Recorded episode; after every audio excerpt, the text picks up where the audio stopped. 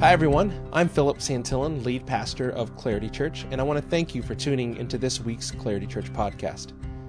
Usually, we start right into our message, but this week's message marked the end of our Amplify series, which is the beginning of what I believe will be one of the historical moments of our church. Between the date of this message and December fifth, twenty twenty-one, we're receiving pledges for our Amplify campaign, and if you want more information about that, I want to encourage you to head over to our website at claritychurch.org forward slash amplify. That's claritychurch.org forward slash amplify. On that page, you'll be able to download our information booklet, as well as submit your pledge or begin setting up online giving. Thank you in advance to all of you who choose to give generously towards the ministry of this local expression of God's church. God bless, and thank you again for tuning into this week's message. You know, we... have had many significant moments in our church's history. I remember the first launch team gathering that we had. I remember our first public gathering on September twenty-ninth, twenty thirteen. I remember our first baptisms and how exciting it was to do that. The first baptisms was, I think, was in a lake at the at Bass Lake at the Cove before we got, uh, you know, the little thing. You know, I, I remember that, and I just I'm so excited and so thankful for God for doing that, and, and uh, you know, within the first three months, like twenty-one people come to faith in Christ. All that kind of, it was just really great stuff. Like, and and uh, I remember, if you remember, in that first year, we had our first capital campaign. Some of you remember we we rose twenty-five thousand dollars in three months. I don't know if, again, that's a long time ago. Some of you don't remember that, but we, we, long story short, we needed to get some equipment that we didn't have at the time, and we were borrowing it. And the people that bar- we borrowed it from were like, we need it back, and we're like, oh no! And so we needed to find some stuff. Um, and we, and so over the years, there have been these defining moments in the history of our church that I, at least I look back and I go like, man, I remember that. I remember that clearly. And for the past four weeks, we've been talking about our desire for a unified effort towards amplifying the work of God that has already been accomplished in us and through us. And to be clear, this is not an insatiable pursuit for more. I just want to be clear about that, because I think Uh, when we talk about moving in obedience towards God, uh, I think it's actually a natural outflow of things that are healthy. I think things that are healthy grow.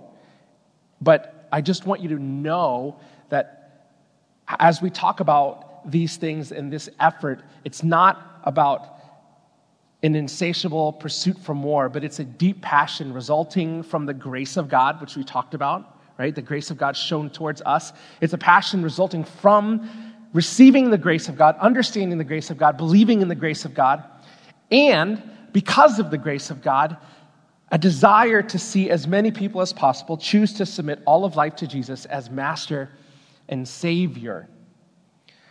And so temporary facilities for gathering like this have been a great context for us to do ministry over the years, but we know that in order for us to mature, and that is the goal, as a vibrant community of faith that makes disciples who makes disciples, temporary facilities are adequate, but they're not good enough. There, I said it.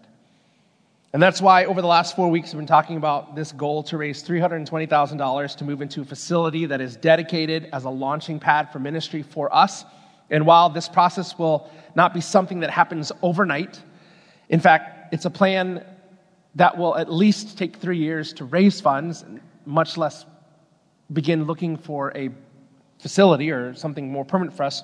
What we do know, as we've talked about it, is this: the time to start this process is now.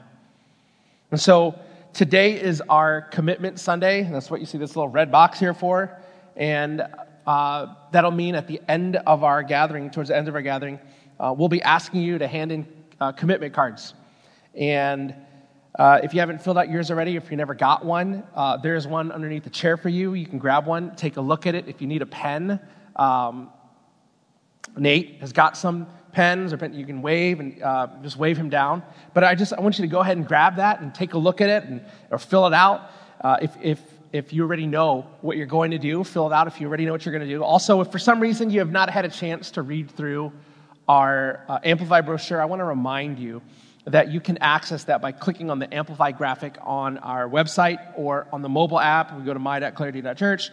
There's a lot of information there that I think can help you think through the different ways you can engage in this Amplify campaign. Because remember, at the end of the day, the heart of this campaign isn't as much three hundred twenty thousand dollars. That number is not as important as the number of one hundred percent engagement, because it's going to take a unified effort of the church, I believe, to move forward. And I believe what God is actually asking us to do is that in, in spite of everything that we've done, this is just one way that I think God is asking us, hey, let's come together.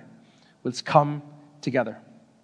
Now, one of the things that I think that is important as we kind of prepare ourselves to deal with whatever reality comes out of the end of this, out of four weeks and meetings and me talking since twenty twenty about this need to uh, move into permanent facility, one of the things that I, I think is really important to remember is that it's going to take commitment at the end of the day to make this a reality. In fact, it takes commitment to make local churches a reality. Now, when you, word the, when you hear the word commitment, what do you think of? Like when you hear the word commitment, what are some things that you think of? Some things you think of. What, what do you hear? Marriages, marriages, commitment, right? That's the, the ideal, right? Unfortunately, fifty percent, you know, so I don't know. So, yeah, but, but right? Marriage is supposed to be commitment. You know, when I think of commitment, I think of uh, U S Airways Flight fifteen forty-nine. Anyone know about U S Airways Flight fifteen forty-nine? They made a movie out of it.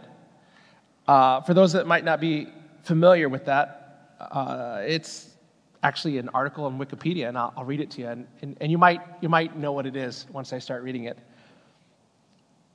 On this article, it says, on January fifteenth, two thousand nine, U S Airways Flight fifteen forty-nine and Airbus A three twenty on flight from New York City's LaGuardia Airport to Charlotte, North Carolina, struck a flock of Canadian geese shortly after takeoff, which...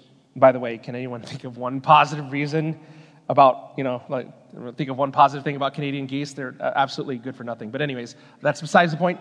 Um, this caused the plane to lose its power uh, and it caused it to lose all engine power. And unable to reach an airport for, some emergency, uh, for an emergency landing due to their low altitude, uh, pilots Sully Sullenberg and Jeffrey Skiles glided the plane to a ditching in the Hudson. Ditching is what they call when you land the plane, not on an airstrip. The ditching in the Hudson River off Midtown Manhattan. And all one hundred fifty-five people on board were rescued. All of them were rescued by nearby, nearby boats with only a few serious injuries. This water landing had a powerless jetliner with no deaths, and it became known as the Miracle on the Hudson. And a National Transportation Safety Board official described it as the most successful ditching in aviation history, right? And so, I mean, everyone familiar with this, right? This the story now, right? And so while the landing itself was a feat of great courage, I mean, it, it was a feat of great courage, once the evacuation began, what was even more, t- what was great about the story was this, was that Sully, Sully, Captain Sully stayed on board to make sure that everyone got out safely. Even uh, the accounts say he twice walked the length of the whole cabin just to make sure that no one else remained. And uh, according to the report, because someone left the back door open, the plane was quickly sinking. It wasn't floating as it usually would if they had not opened the back. So it was quickly sinking, but he took... Twice, twice he went through to make sure that no one, no one died. He was committed to saving lives at whatever cost, at whatever sacrifice. Contrast that with the story about a ferry carrying four hundred seventy-six passengers in two thousand fourteen that capsized, resulting in the deaths of three hundred four people. Some of you might not know this, and it's nothing against Koreans, but this was a Korean ferry. South Korean ferry, sorry, Josh. But that ferry, due to the cargo shifting, Uh, and there's a lot of things that happened wrong with that situation, but the cargo shifted and the boat began to tilt. And the captain initially, when that boat began to tilt, told the passengers, hey, stay in your rooms. Stay in your rooms. We're figuring this out. We're going to take care of it. But eventually, what happened is what no one dreamed would happen. It began to continue to tilt, and then water began to fill the ferry. And when it looked like there might not be enough time and enough rescue boats to help everyone, rather than staying to get the message to evacuate out as many passengers as possible, the captain, the first and second mates decided to abandon ship, becoming the first, second, and third people to be rescued. Now, that may be something that's a negative and you might judge them about, but you wouldn't be as upset if you knew that they exited while hundreds of passengers, in fact, over eighty percent of the passengers, which were high school students on a field trip, stayed in their rooms waiting for instructions on what to do. And eventually, three hundred four people out of four hundred seventy-six died. Now, let's pray. And I'm just gonna, right? That's, that's a serious story. Like, this is real life. Like, I'm not trying to, I'm not, what you need to understand is, first of all, I'm not trying to, um, we were talking about manipulation this morning.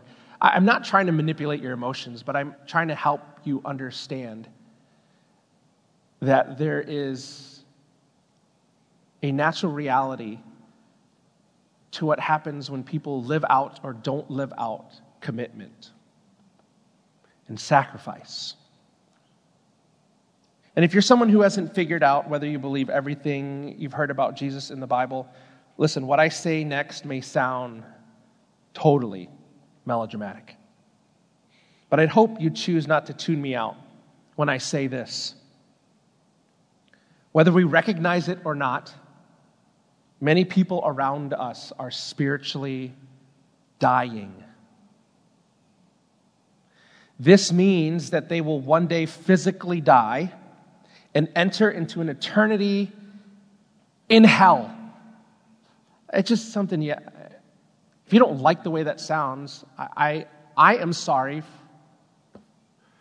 in that sense, but like, you got to read your Bible and wrestle with the fact that Jesus said, I am the way, the truth, and the life. No one comes to the Father except through me. That's not comfortable, but it's true. And one day, many people around us will enter into an eternity of never-ending suffering and separation from God. And who are these people? It's that family member who's far from God. It's your neighbor that you don't know very well because they don't look like you, talk like you, vote like you, make choices like you, stay up too late, wake up too early. It's that agnostic coworker who is bitter at the church and really hates all of your verses on your desk. It's that barista who seems to know your name even though you swear you don't go to the same coffee shop that often. It's that person you see at church gatherings who on the surface is pretending to play the part, but maybe deep down inside knows that they really, really haven't placed their faith in Jesus and have chosen to increasingly submit all of life to him as Master and Savior, but are waiting to see if Jesus is real inside of the people who go to church with them. What are you saying, Phil? Someone here might not be a Christian? I don't know. I can't look into your heart. That's a real possibility. And I've been around church long enough to know that it makes a difference when the church looks like the church. Not just for people outside of the doors, but sometimes, you never know, you may be sitting next to someone who is begging God to show them that Jesus is real, and God is going to do it through us when we love one another as family. When we, when we serve one another, when we worship together, when we study God's word with fervor, when we show up. You never know. You never know. And right up until their death, many people will be waiting to hear the truth of the gospel of Jesus, communicated and demonstrated in the way of Jesus, by the way. Not only just to hear the truth, because a lot of people know the truth, but to hear the truth lived out and told in the way of Jesus with clarity, which, by the way, is a significant distinction that I don't have the time to preach on today, that it's possible to be right in the wrong way, okay? But that's a sermon for another day. The point is this: there are people all around us who are spiritually dying. Okay, does that make sense? And God has already established the way by which people will be introduced to the gospel of Jesus and be accepted and invited into new life in Christ. What is that way? What is that way that God has ordained?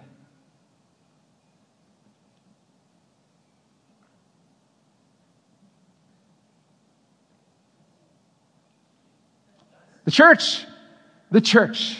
Look, here's the church. There's the steeple. Look inside. There's the people. Right? The church, the church. We talked about this a few months ago when we see, uh, studied Ephesians chapter three.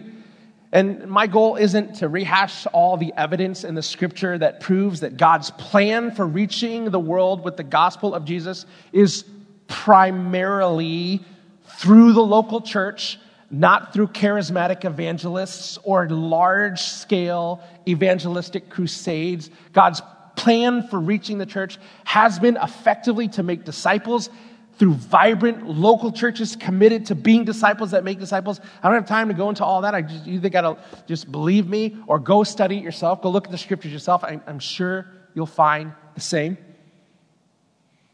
But what I want to do today instead is I want to bring all of this up, because even though God's plan is to use the local church to see more and more people find and follow Jesus, here's the thing: not all local churches participate in seeing the mission of God being accomplished. And listen, every church, every local fellowship of people who are united by whatever reason, they are, they have family, they go to the same church, they they like Josh's worship leading, they think I'm a good preacher, or they really like sitting in metal chairs, or I don't know, I don't know. Whatever the reason that people gather for this local church, I like small church, whatever that reason, listen, every church, Every church is faced with the opposition to not live out the mission of God, which is to be disciples that make disciples.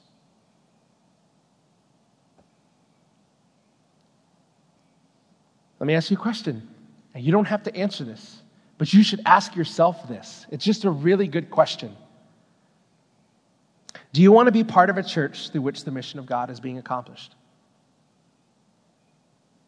I didn't ask, do you want to be part of a church where the music is hot? Is hot? I didn't ask, do you want to be part of the church where the preaching is like on par with the greats? I didn't ask, do you want to be a part of a church where the kids' ministry is super fun and I always have to worry about how much sugar my kids have consumed by the end of Sunday? I didn't ask, do you want to be part of a church where you can find lots of friends and do cool things and hang out? And uh, those are all important things, but the question I want to ask is this, the, and I think it's the most important thing. Do you want to be part of a church that accomplishes the mission of God in this world? Do you? And if the answer is yes, like if you want to be part of a church like that, go to a church like that, here's how those churches are made possible. It's made possible by people who choose to be a contributing member of the body of Christ that is the local church. That there's no secret. There's no secret. There's no secret formula. Churches that reach people for Jesus are made up of people who work together to reach people for Jesus. It, it is, it's actually that simple.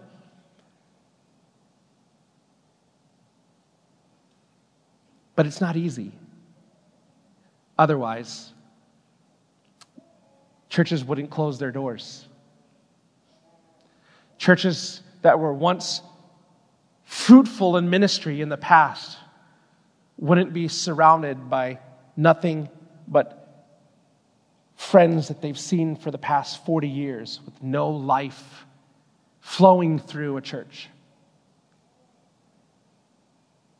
Because this requires commitment to live on mission.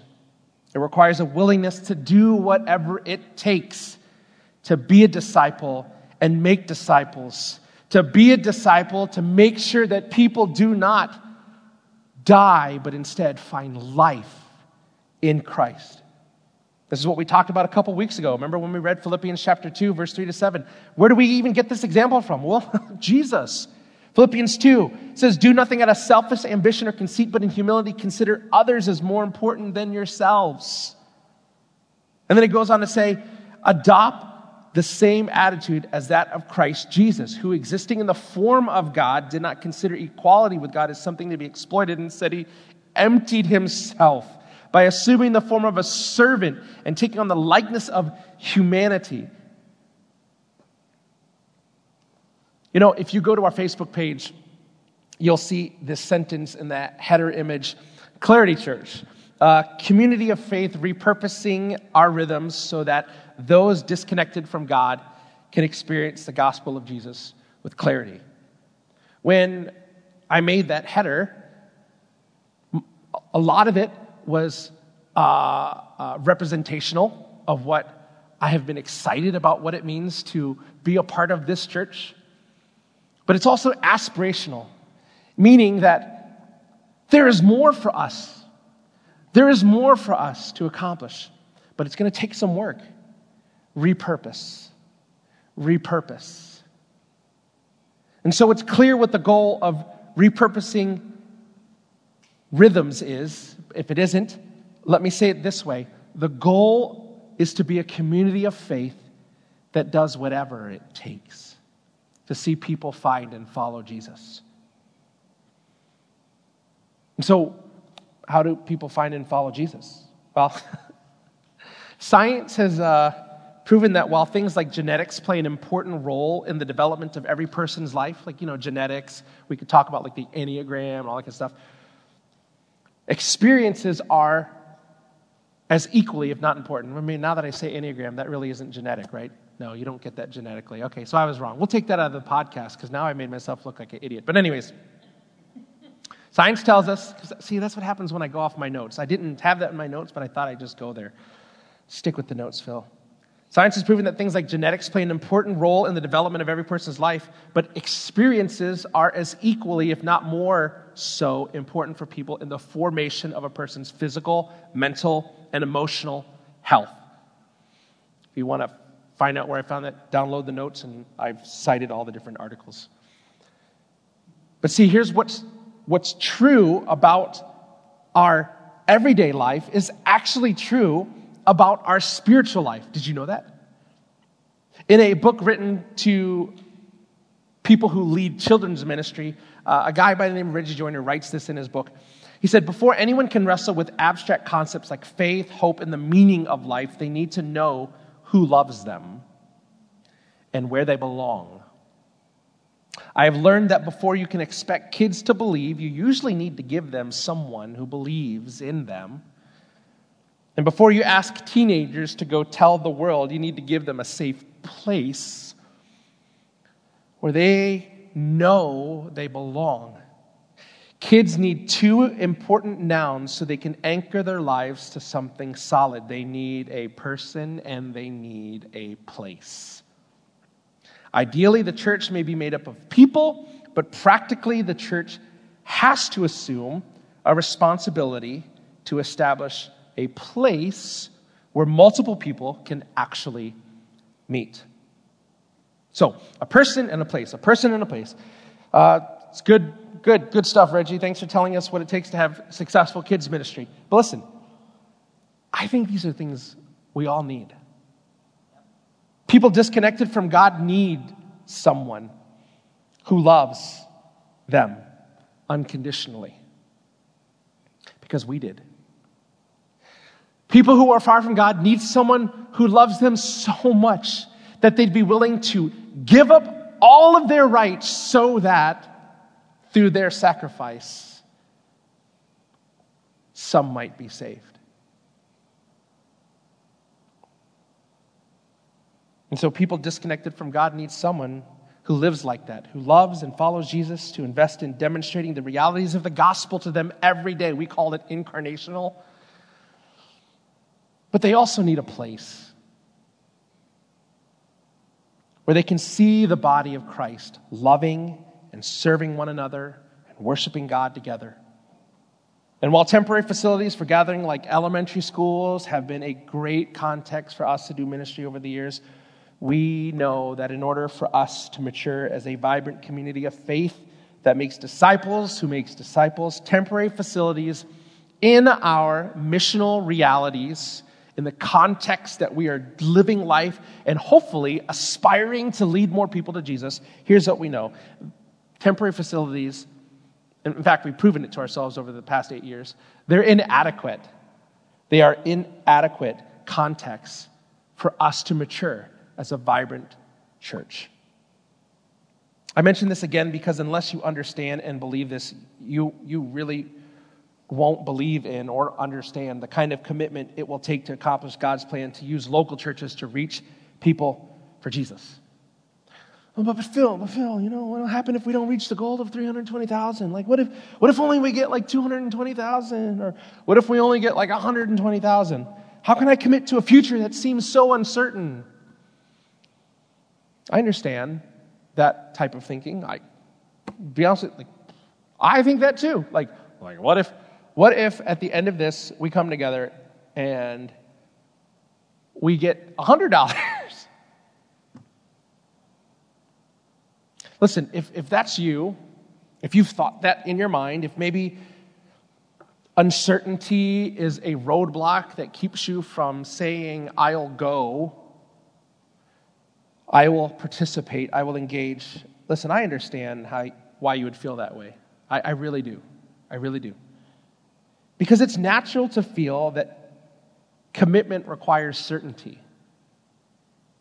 For some people, I understand that. Like, commitment requires certainty. Like, I'm not going to go unless, like, I'm not going to marry that person unless I know they're going to stay with me, right? I, I get that. Like, I, I'm just acknowledging that.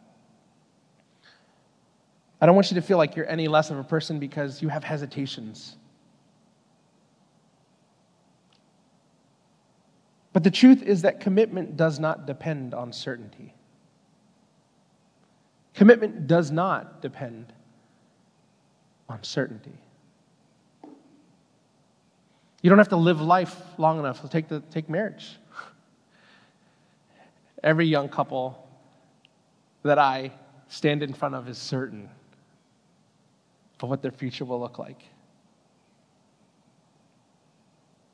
But nobody, nobody knows what life looks like twenty, thirty years down the road.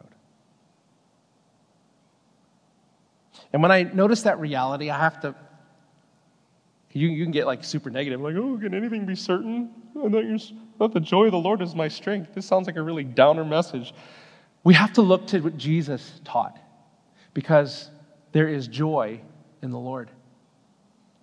And Jesus talked about being our living hope. And I find great words in what Jesus said to a young father. I'd like to think he's young. Who was, his son was sick. I don't know if you remember this story in Mark chapter nine. His father had a sick son, and he came to Jesus and he said, Jesus, my son is sick. Can you heal him? Can you heal him? Like, he asked that, like, can you? To which Jesus said in Mark nine twenty-three, everything is possible for the one who believes. You remember this story? And then the father says something that is very peculiar, that I think can encourage all of us when we're faced with the decision to engage in commitment in the face of uncertainty. Here's what he says. Immediately, the father of the boy cried out, "I do believe. Help my unbelief."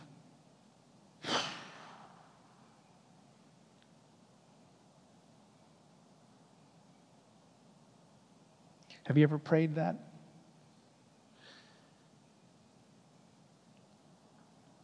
One biblical scholar writes regarding this passage, it was that less than certain belief that was acceptable to Jesus to miraculously heal his son. And why was the man's belief, though uncertain, acceptable to the Lord? Because the man acted on what belief he did have rather than being paralyzed by his doubts. Will we see three hundred twenty thousand dollars pledged? Will we see two hundred twenty thousand dollars pledged? What if it's just one hundred twenty thousand dollars? I have no idea of what will happen. The older I get, the more I understand what the Bible says when it says that we don't even know whether or not our breath is promised to us tomorrow. But let me tell you something. If that should happen, say, we, we come up with a less number than what is three hundred twenty thousand dollars. We know, don't we, what God is calling us to do? Like if we were honest with ourselves as a local church, don't we know what God is calling local churches to do? Don't we know what God wants us to do?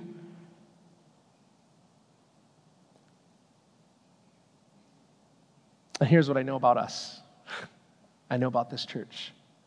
We will find a way to move forward. We will. I believe it with all my heart. Even if the path is uncertain, even if we have doubts, if we just come to Jesus and say, "Lord, we believe. Help our unbelief." Because when Jesus is who you're looking at to bring the realities of healing and to give life to those in threat of death around you, you act on the belief you do have rather than being paralyzed by the doubts you have. When you are looking at Jesus and you are relying on that guy to bring healing and to bring life, you know it's worth it. And just admit, "I believe, but man, I don't have belief because I just don't know, but I'm going to go ahead and embrace belief." And we know that God is calling us to shine brighter in this city, to be a light of the gospel in this city, to put a lampstand and not in a bushel. No, we're going to what? We're going to let it shine. We're not going to hide it under a bushel. No, we're going to let it shine. We know that God is calling us to amplify the work of the gospel by living as missionaries in the everyday rhythms of our lives. He's calling us to partner with organizations like Every Meal who do the most to help the most in need in our community. He's calling us to contribute to the work of church planting, more churches, because as long as there are people in need of Jesus, there will always be a need for more churches. He's calling us to create environments where we can make disciples of those we already have, our children, so that they can find and follow Jesus. And while we have some plans, we have some plans. The reality is we don't know exactly how the next five to ten years will work out for Clarity Church. We don't know. We don't know. But there's one thing we do know. We are called to be a people who are increasingly being transformed by the power of the gospel, and to help others experience the gospel of Jesus with clarity. That we know. And until God tells us otherwise, that will be the cause. You want to know why we exist. That's why we exist. It's simple. It's not easy, but it is simple.